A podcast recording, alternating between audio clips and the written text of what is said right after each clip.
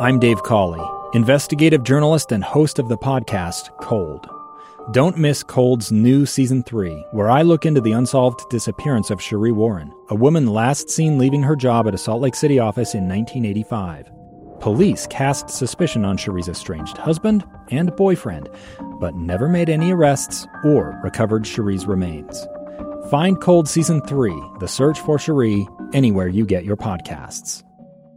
All right, welcome back. I'm Ethan Millard. I've got Holly Richardson here. Holly Richardson, uh, if you need an introduction, is past Utah State Legislature, current editor of Utah Policy. So, you know, a woman of some renown. And uh, well, maybe only in my own mind. So. and we're we're co-hosting Live Mic today.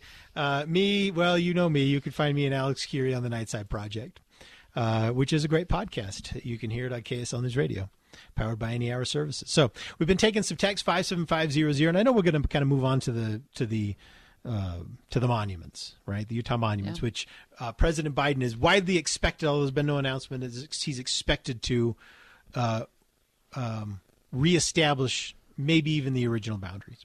Yeah. Uh, and uh, so we're going to talk about that a little bit. But uh, I wanted to give a little shout out to Daniel, Daniel Beard, who texted in, Hi, may actually agree with Ethan about the whole unity thing.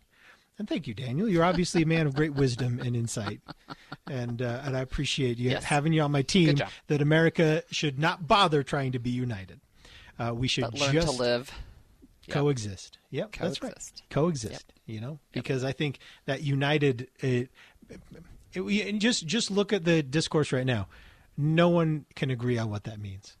I know. You know, you can't even agree on what the word means. Yeah. Mm-mm. People are like, "Oh, Biden says he wants to be united, but look at how much of a liberal he is and all his liberal policies. How's that supposed to right. unite us?" Well, right. You know, if you're shocked that a, that a liberal is liberaling and a conservative is conservating, well, right. you know, I don't know what to tell you. Coexist. Well, and that kind of brings us to the approach uh, for the monuments, right? Yes. So, yeah. Yeah. We so can't even agree on that. Uh, the poor beleaguered Bears Ears Monument uh, uh, rolled out to much fanfare a number of years ago. Grand Staircase Escalante 20 years ago now. And wow. Uh, I actually remember that. I was I at the Republican convention uh, shortly after the monument was announced. Shortly after Bill Clinton wow. went down to Arizona and, you know, announced the yeah, monument. it wasn't even in Utah, which was so weird. Yeah, well, I, I think it was a message. I think it was honestly a yeah, message. Sure. And I remember uh, then Governor Mike Leavitt getting booed and not even able to finish his speech.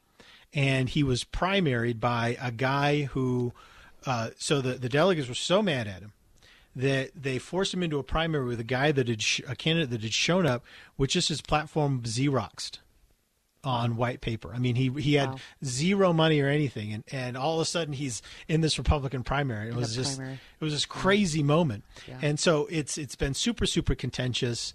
Um, we kind of started, you know, with time we, we we learned to live with the grand staircase, but then the Bears Ears kind of brought all those wounds yeah. back up again, and and I'll tell you, Holly. And for the most part, on uh, via text five seven five zero zero, people are saying no to expanding the the national monuments. Yeah. But I think we should. I think that you know the, of all the things that we might have, the one thing that we can't create for for ourselves is more land. You know, and yeah. more wilderness and, and more nature. And and I think that if if those areas were real, just boomtown gold mines that were ready to provide jobs for thousands and just get Utah's economy cranking even higher, wouldn't it? Wouldn't we have seen any evidence by now? Well, I think their only real value to us, Holly, is as wilderness, and I think that yeah. in I think that in a couple of decades' time, these monuments, at their original proportions, will be supported by 99% of Utahns. I think we'll wonder why we ever question them. I think we'll wonder why they were ever controversial because we will love them, appreciate them so much. We will make so much money off of them, like we already have been doing, in terms of one of the few places in the United States where you can really go and be out in the wilderness. It's so yeah. rare even with the smaller version, there's still a million acres. But I, I, think the bigger, I mean, it's yes, the conversation is expand, don't expand, expand, shrink. But but I think the bigger conversation is how do you get to that? And doing it by executive order where it changes hands every time the White House changes hands is not a good way to do it. Right? And and one of the things um, f- from where I sit is if you don't like the other side using executive orders to do things like this, then you should not be encouraging your side to do executive orders for things like this. You know, well, you're pass right it about through that. the pass it through the body. Let the body vote on it. Let them have a discussion. You're right about that. But I think, honestly, I think that the intervention of the federal government through these executive orders is not a flaw in the executive order system. Although you're right, there. I mean, there, there that could obviously be done uh, better. I think it's a flaw in Utah. I don't believe that we really have good insight into our own state. Look at how many times we have to rely on outsiders showing up to point out things that are obviously right. Look, for example, in, down in the same area, look in the Four Corners area, where we had generations of grave robbers, people who would go out, dig up skeletons, and steal things off of the bodies and sell them.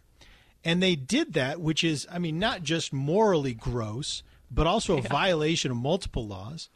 Yeah, and sure. they did it with no recourse until the federal government stepped in and they investigated they forced to close and they prosecuted and we complained the whole way kicking and screaming this is so unfair senator lee senator lee i mean he popped a vein complaining about those jackbooted thugs from the federal government who won't let us do our thing and so often it's someone from the outside that has to step in and say you guys you guys and I don't. That's why I think Yeah, when it comes I- to I the, think- the monuments, I don't think it's a. I don't think it's a problem with the orders. I think it's a problem with Utah. Look, I think I, I think the response from Utah leaders, including the governor, lieutenant governor, and several of the legislative leaders, but they also have included um, members of the Native American community. They're at least asking to be at the table, right? And and I think I, I think that the that the idea that the people that it most impacts aren't even at the table, that's not right. Right? We should not be governing by executive order, but we should not be governing, and, and whether that's on the federal level or the state level or the municipal level, we shouldn't be governing by saying, you know what, we don't need your voice at the table. All voices need to be at the table, especially the ones that are impacted by that. Well, you're right about that, and this I think supports my original assertion, because which which county was it? It was a San Juan County that Yeah. was forced to vacate their entire county election because a federal court, again, outsiders. This had been done in Utah for years. No recrimination. No, I mean just with impunity. we realized that this county had been systematically and openly disenfranchising Native Americans for generations. And who was it Yep. that stepped in and made us stop? It was it was the feds. It was a federal court that stepped in and said, "You know what? This county, you've been doing this for way too long. You have to stop and you have to do this right." And you know what they did? That county immediately put 3 Native Americans on their county council. Yeah, they did. And and that's what I'm talking about. The problem isn't with Washington. The problem is not with these executive orders. The problem is us here in the state of Utah. There are some things that we do massively wrong.